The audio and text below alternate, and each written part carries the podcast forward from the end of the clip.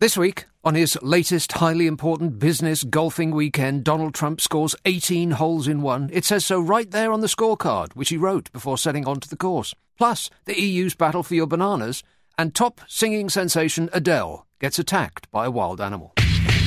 The Nick Abbot Habit.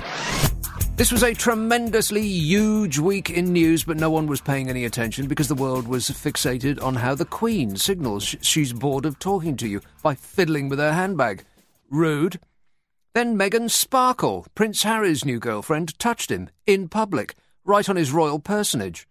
And Princess Tippy Toes, you know, Pippa's sister, went to greet some crowd of demented, gap-toothed flag wavers in a place she'd never heard of before and probably couldn't find with a sat-nav and wore a dress to go there, making that story front page news.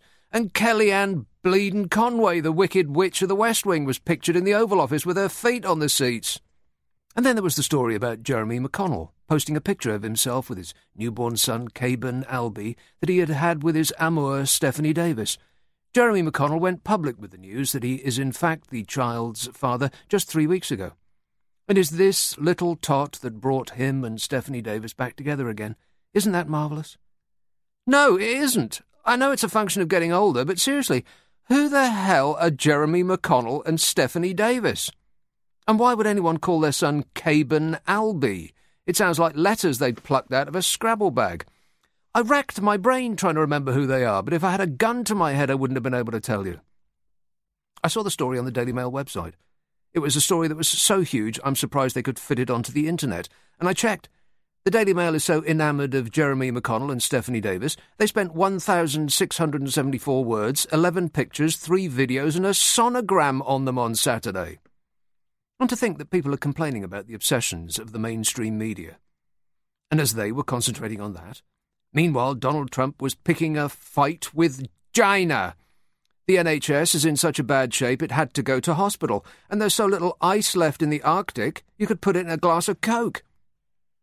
Then there was the story of some pale waif, covered in the obligatory tattoos from that group of singing haircuts One Dimension, who got into a tiff with some arse with a camera in Los Angeles airport. Now, he doesn't look like he could punch his way out of a cloud of smoke, but apparently there was so much collateral damage that now everyone on Earth is suing everyone else for compensation. But it's okay, because the human race might be wiped out before any of that gets to court. Experts have been meeting to scare the bejesus out of us by talking about the possible ramifications of an AI future. And if you're over the age of 65 and do not know what AI means, don't worry. You'll probably be dead before it rises up to kill us all. Robots are coming to take our jobs. And when they achieve self awareness, they will probably think that the world would be a much better place without us human wobbling meat sacks clogging up the place, and they will take the necessary measures to do us all in just like in that documentary film, The Terminator. Experts, yes, I know we are no longer interested in the opinions of experts, but stick with me. Experts met to think about the possible scenarios of our future with robots. There were people like Elon Musk, whose name sounds like a car freshener, and the chap who invented Skype, the application that allows you to video chat with people like they did in the film 2001 except in 2001, the video didn't look like it was coming from a snowstorm and sound like it was underwater. And these experts sat around and dreamed of a future in which all our worldly needs would be taken care of by robots that would then decide that we were extraneous to their worldly needs. They thought of things like automated cyber attacks, wherein your bank account would be drained without you knowing anything about it You'd put your wage in your bank at the end of the month, and it would be gone faster than an Olympic cyclist could spend it on asthma medicine. They even had a name for it. They called it malware on steroids. And that wasn't even the worst thing they came up with. They were also worried about cyber weapons that could go rogue and hide themselves and evade attempts by us podgy, slow moving humans to dismantle them and switch them off. And now I'm worried about that too. Thanks a lot, Elon Musk. There's a group of people with brains the size of planets and pens in their shirt pockets that beaver away in Cambridge University who have come up with a top ten list of the things that will rip us apart and deny us the pleasure of dying peacefully in our sleep. And they are, number one, artificial intelligence, which will rise up and take over us people of little intelligence. Two, biohacking, which is when your bio gets hacked. Three, killer robots, See artificial intelligence. Four, nuclear war. Now that's an oldie but goldie, which you can prepare for by painting your windows white. It won't help, but at least you won't be blinded by the flash two seconds before you are reduced to an ash pile you could fit in a matchbox. Five, climate change, which doesn't exist, because the President of the United States said so.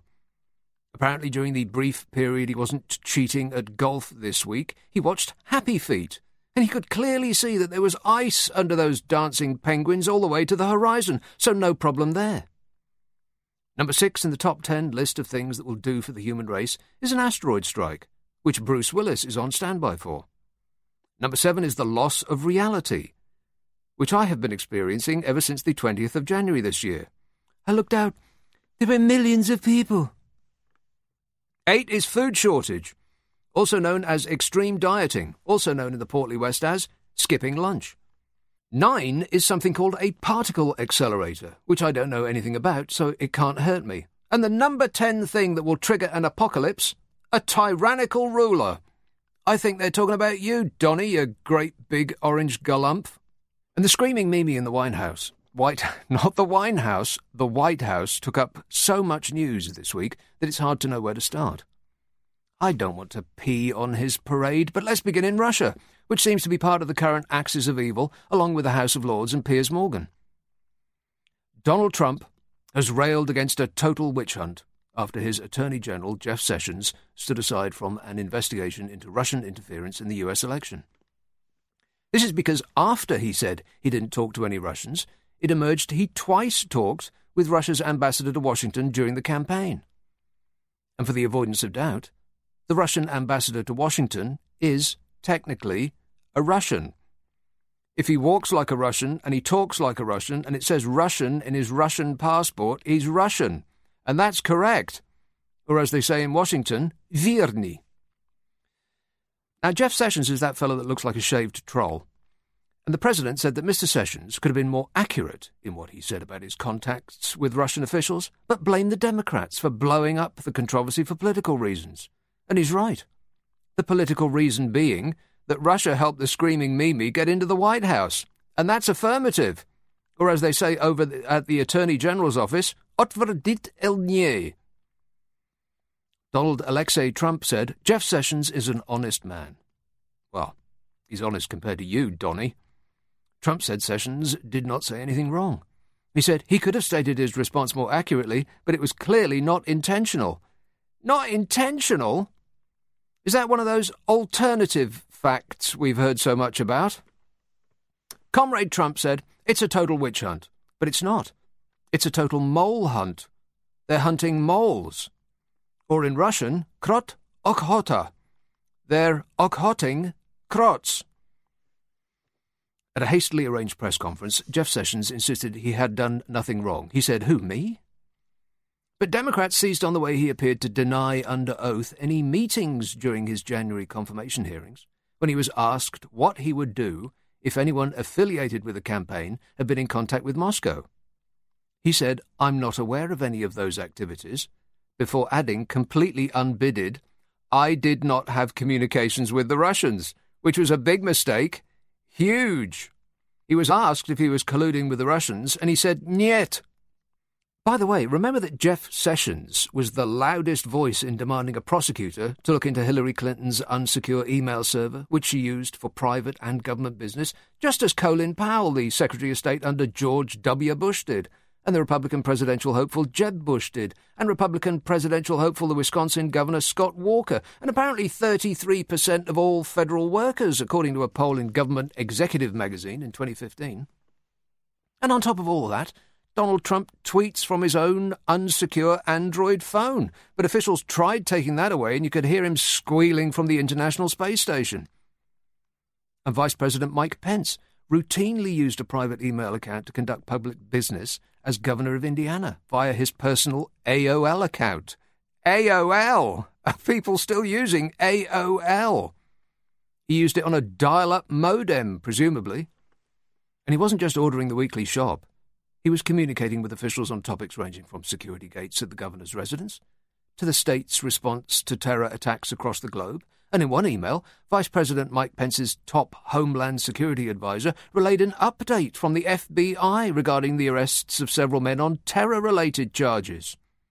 And he did it all on his personal account, which, as we've heard from the Republicans when they were attacking Hillary, are typically less secure than the government email accounts. In fact, Pence's personal account was actually hacked last summer. Come on, Donald, lock him up. But Donald's too busy. He's out there trying to make America vieille again. Actually, this week he became presidential and strutted around in a military flight jacket and an admiral's cap to visit an aircraft carrier. I'm amazed they could find one in his size. Do they make military uniforms in hefty plus size for the portly gentleman? And military veterans were quite cross about him squeezing himself into a uniform because he singularly failed to do that when his number came up for the Vietnam draft. He got out of that five times. It's hard to believe, but he used to be fit. He used to be a student athlete. And when his number came up for the draft, he suddenly became too unfit to serve, when he coincidentally and temporarily came down with a heel spur, which is when calcium deposits build up on the underside of the heel bone, probably caused by eating too much gold. Trump first became eligible for being sent to Vietnam in 1964, aged 18. He then received a series of four student deferments over the next four years while he was studying, and that's fair enough, I suppose. Although it helped massively to have money to get to university in the first place. Poor people didn't tend to have that get out of serving free card. But when Trump graduated from university in 1968 and once again became eligible for the draft, he underwent a military physical assessment, which he failed because of the bone spurs. And you know what?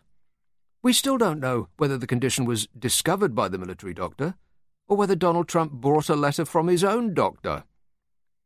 I suppose we'll find out when he releases those records, which he will do along with his tax returns, by which I mean never. But draft board records showed he had passed a similar physical assessment two years earlier but at that time he was still a student, so he could get out of the draft because he was studying. When he didn't have to go, he passed the physical. When he could have gone, he failed the physical. And I thought he was successful at everything. But that's not the only reason military veterans are annoyed with him. You remember during the race to the White House when he attacked Senator John McCain? Now, John McCain was an actual, real life war hero who spent more than five years as a high profile prisoner of war in Vietnam, where he was brutally tortured because he refused to sign a confession that would have secured his release. Can you imagine that? All he had to do was confess to whatever they wanted, and he'd have been free. But he didn't, because it would have given a propaganda victory to the North Vietnamese. How can you not be impressed by that? Well, the six foot bright orange Oompa Loompa found a way. Donald Trump questioned the idea that John McCain's time in captivity made him a hero, saying, I like people who weren't captured. I'd say you're lucky to be alive, Donny. Don't get in a lift with him. He might want to punch you in the face. Of course, he'd have to get in line. That's a pretty big list of people now that want to punch Donald Trump in the face. Hillary, Robert De Niro, Melania, you know, the list just goes on. And in this country, the news is so grey and boring by comparison, like the weather. No one wakes up in the morning and grabs their phone or switches on the TV in a frenzy to hear what the leader of this country has said or done now. Theresa May has never had anyone on the edge of their seats in her whole life. She's got all the magnetism and charisma of a small soap dish. That's why she wears silly shoes, to make herself more interesting. It's not working, Mrs. M. But Brexit's still top of the news because there's only so many ways to say that Jeremy Corbyn is a shouty, bearded, organic, free trade, recyclable catastrophe. And the Lords are making the Leavers very upset, because when the people voted for the return of sovereignty to Parliament, they didn't actually mean a return of sovereignty to Parliament. They meant that Parliament should shut up and do what it's told, because that's democracy, that is. And there's still so much misinformation doing the rounds concerning the EU that I thought I would clear up some of the more commonly held ones for you here. The people think that Brussels insists we eat straight bananas, that EU laws are made in secret and imposed on us without debate, that the EU wants all flags but its own banned at sporting events, that good old British Bombay mix be renamed Mumbai mix, that the EU has designs on banning prawn cocktail crisps, that barmaids showing cleavage is against EU rules, and that the evil EU bureaucracy wants to ban custard creams. The people particularly believe that the EU is so chock full of frauds, crooks, and ne'er do wells that auditors have always refused to sign off on the EU's accounts. None of that's true but the people think that it is. Let's not get bogged down in forbidden biscuits and boobs, because that's so silly it's hard to believe that anyone thinks it could be true. On the subject of fraud, the Court of Auditors has signed the EU accounts every year since 2007. The problem arises in the individual countries once they receive the EU funds, and the rate of misuse of these funds is about 4.4% of the total budget. And that sounds bad. But misuse can take many forms and it's mostly counted as misuse if the country in question spends the money without regard to the applicable rules and regulations. Typical cases involve roads or airports that weren't used enough to justify the expense. There's rules and regulations about that. Well, you've got to have some rules regarding how the money is spent, or it would all go on sweets and comics. So the EU's accounts are scrutinised by the Court of Auditors, which checks what goes where. As for actual fraud, rather than misuse, the court says it makes up about 0.2% of the EU budget. Now, make no mistake, that's still a hefty chunk of change, but 0.2% is better than the 0.7% of Britain's own benefit payments that were lost to fraud in 2013. And that probably went on heroin and Sky TV. And the EU funds are not even mostly administered by the EU. They dole the cash out, and 80% of it is put to use by the individual countries themselves. And we do so poorly on this score that on the 28th of April 2016, our very own totally British House of Commons Public Accounts Committee called on the UK government to improve how it spends those EU funds. The Public Accounts Committee found that the UK departments contribute what they called additional complexity to the implementation of EU programmes, which drives up errors. So if we meddled less, we'd waste less. And as for being an out of control bureaucracy, the entire EU staff is about the same number as that employed by one and a half typical British councils. There's 46,000 people employed by the EU, and that sounds a lot, but it includes the Commission, the Parliament, the Council, and the Court of Justice. By contrast, 33,000 are employed by Birmingham City Council alone, and they also have no one regulating the straightness of their bananas.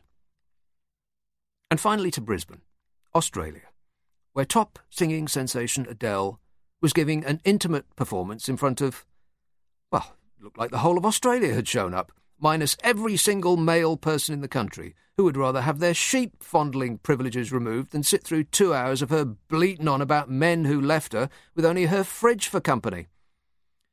She showed up in a green floor length dress at the Grammy Awards the other day, and mean people on the internet, yes, there are mean people on the internet, said she looked like the female ogre from Shrek. The Sun newspaper was so upset by this that they sensitively published her picture side by side to the cartoon Mrs. Shrek. I haven't seen that much green on a golf course. That dress was lovely material, though. I'm amazed she could find so much of it. That's not mine, that's one of my favourite Dame Edna jokes. Blame her. But on stage in Australia and looking fabulous in the bright lights, she was midway through one of her between song chats, and a mosquito landed on her. Mosquitoes had heard that she would be appearing, and they travelled from miles around for a once in a lifetime blood sucking buffet.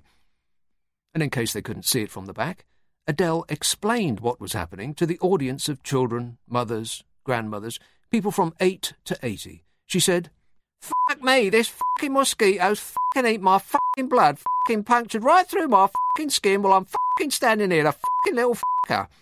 And now here's another one of my sensitive fucking ballads. She is a class act and family friendly, as is this podcast, bleeped for your convenience.